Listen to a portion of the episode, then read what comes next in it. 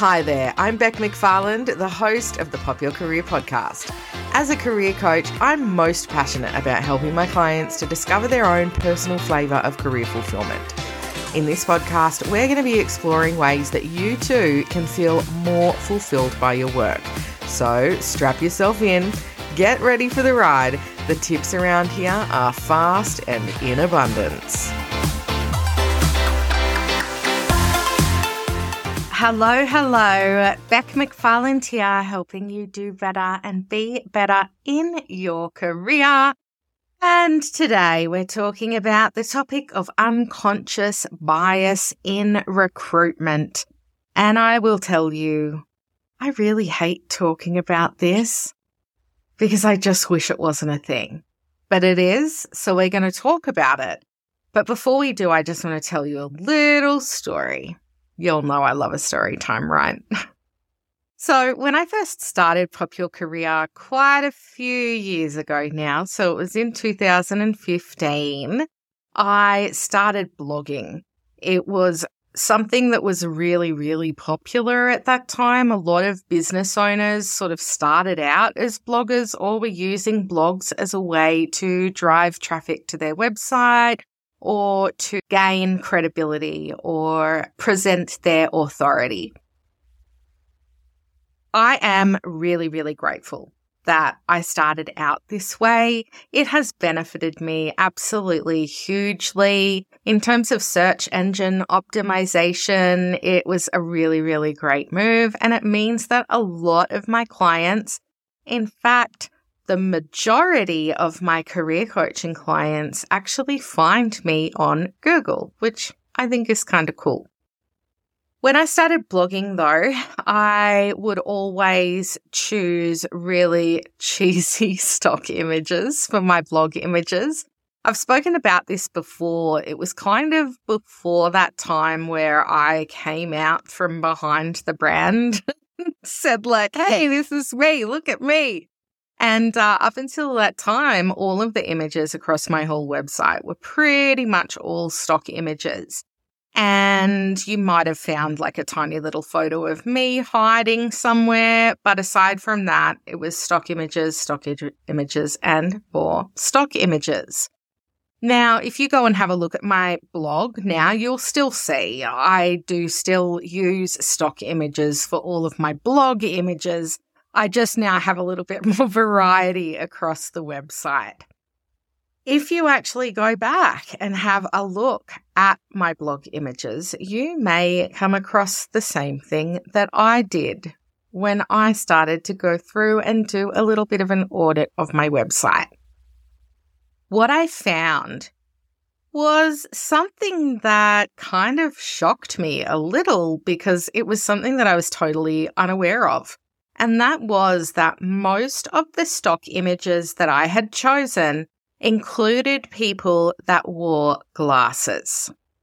Now, whether these were standard spectacles, whether they were sunglasses, or even sometimes like fake costume glasses, but glasses featured really, really heavily when it came to the blog images that I'd chosen all across my website. And I just want to make it clear that this was not a conscious choice. At no time did I ever sit down and say, Oh, I want to have all blog post images on my website featuring people with glasses. There was no time when I actually had that thought. It definitely was not a conscious decision. So, what was going on? Well, I wear glasses. And I like my glasses. I used to wear contact lenses and I used to avoid wearing my glasses at any time, but now they're a part of me. They're a part of my brand, they're a part of my personality. To me, they're just like an extra accessory. And if I look at myself in the mirror without my glasses on, I actually think I look kind of weird. So, unconsciously, I had chosen a whole lot of stock images of people who I had something in common with. Do you see where I'm going with this? This is exactly what happens when it comes to unconscious bias in recruitment. So when we think about unconscious bias, what we're really thinking about is those biases or those decisions, preferences that we have that maybe we're not necessarily really conscious or aware of. We may be making choices or influencing decisions day in and day out based on our own previous experiences, our own mindsets, our own stories that we have been playing on repeat in our minds. And sadly, a lot of the time, we're not even really aware that it's happening.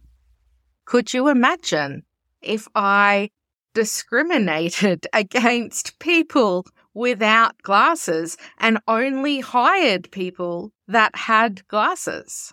It would be a travesty. But this is happening all the time.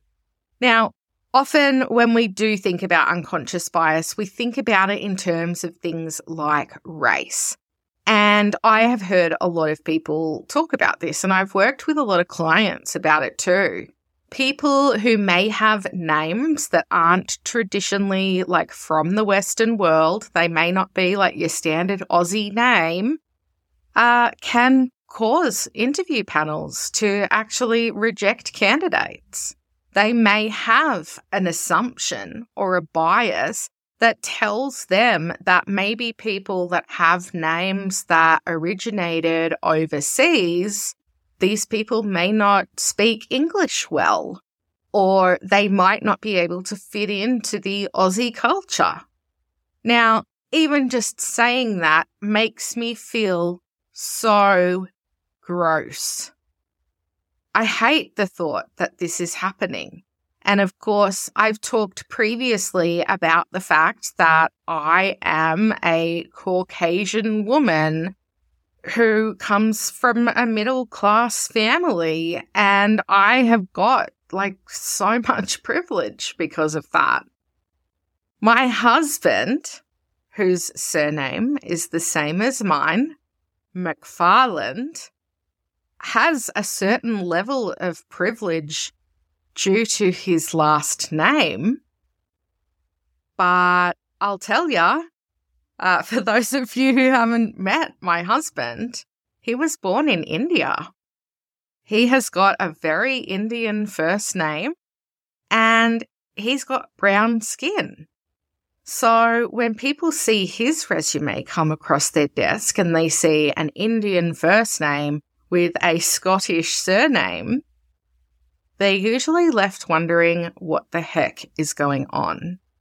But here's the thing if he had both an Indian first name and an Indian surname, he would be likely to experience a lot more discrimination within recruitment. Now, I don't have the exact statistics at my fingertips here today, but I can assure you that there has been research done on this and it's absolutely true. But what they don't often talk about in this research and what we don't often consider is that these preferences or these decisions could be being made without us really being aware of them or really understanding them. Now, at a simple example of this, and again, I hate to tell this story because I think it's a pretty sucky story, but I think it's important for this particular topic. I used to work with somebody who told me that he would never hire anybody from the subcontinent. And when we dove a little bit deeper into that story, it was because a person from a subcontinent country had in the past pulled the wool over his eyes and ripped him off. And so now he was, in fact, tarring everybody with the same brush, so to speak. It wasn't until I actually reminded this person that I am, in fact, married to somebody from the subcontinent that he took a moment to think about what he'd actually said. Now, in this particular example, he obviously had some awareness around his bias. He said it in the first place I'd never hire anybody from the subcontinent. But what he wasn't aware of was really the way that that bias was playing out, how impactful it could be, and how he hadn't really thought it through at all. He hadn't really thought through that this particular feeling that he'd been holding on to for decades because of something that happened to him in the past was actually impacting him and the people around him on an ongoing basis because he had in his mind that people from that part of the world weren't to be trusted. Now, this is a pretty extreme example. And again, it's not an example that I'm thrilled to share with you today. It hits a little bit close to home for me. But what I will say is that it is a little easier for me to use an example like this to actually symbolize a lot of the other unconscious bias that's happening in the recruitment world. Because what we can do is we can substitute that belief about people from the subcontinent for people of a certain religion people with a certain hair color, people who have been to a certain school, people who have a certain physical shape.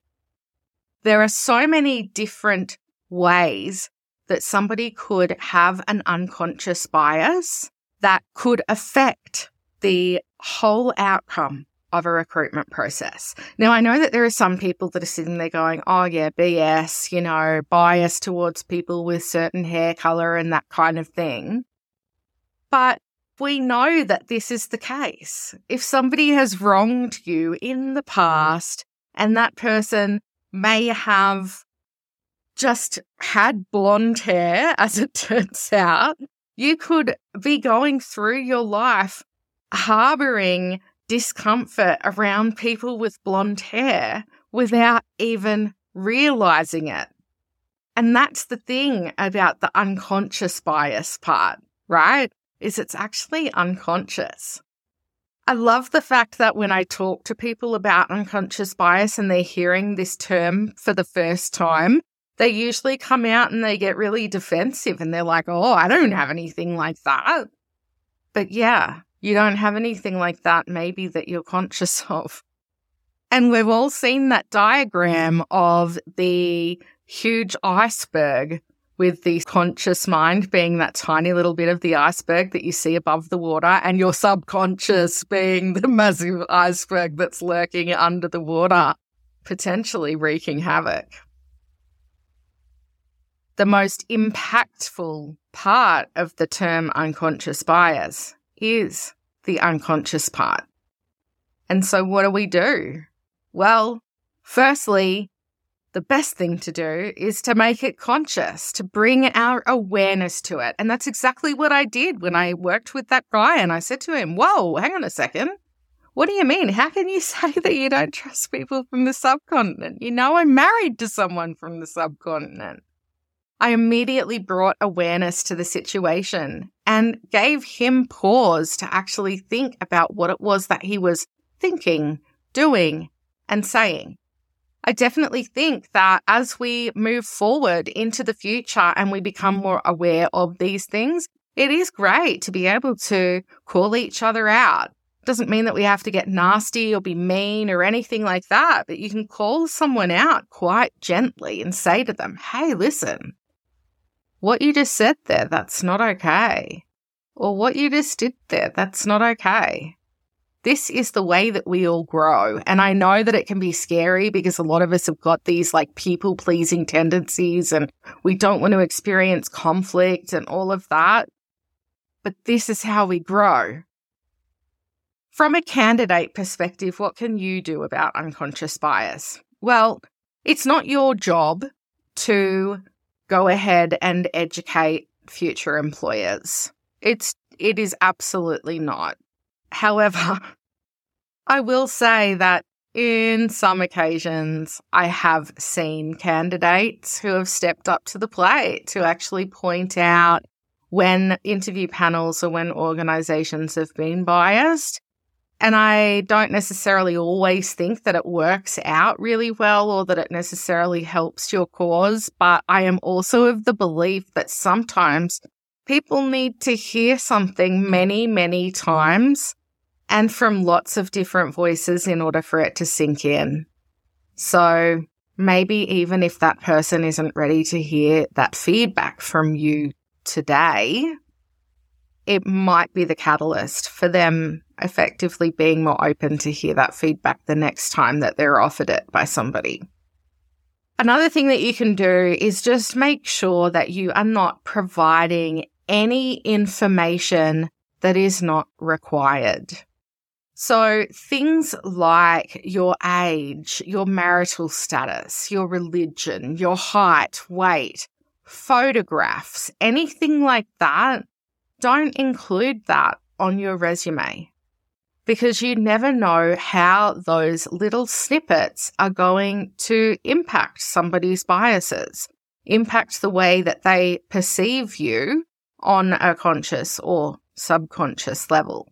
I would also suggest that you do avoid talking about this stuff when you go to interviews there's a reason it's illegal for an employer to ask you how old you are or how many children you have. And that's because it opens you up to discrimination, whether that be through a conscious or unconscious bias. It's something for you to absolutely be aware of and to keep in mind. But to also appreciate and understand that sometimes this subconscious behavior is actually coming from generations past, things that have been passed down to us from our parents, our grandparents, people that we have associated with early in life or even throughout our work. Somebody having an unconscious bias does not necessarily mean that they're a bad person. In fact, I would challenge you that most of us, in fact, all of us, have got our own unconscious biases about many different things. Even so much as preferring stock images of people that are wearing glasses. I'd love to know what you thought about this episode and what you think about unconscious bias. I am really passionate about providing education on this topic and helping people to understand where their biases are the more that we're able to shed a light on our biases, the more that we are able to move forward in a thoughtful and really inclusive and supportive way. Have an amazing week. I'll see you next week on the Pop Your Career podcast.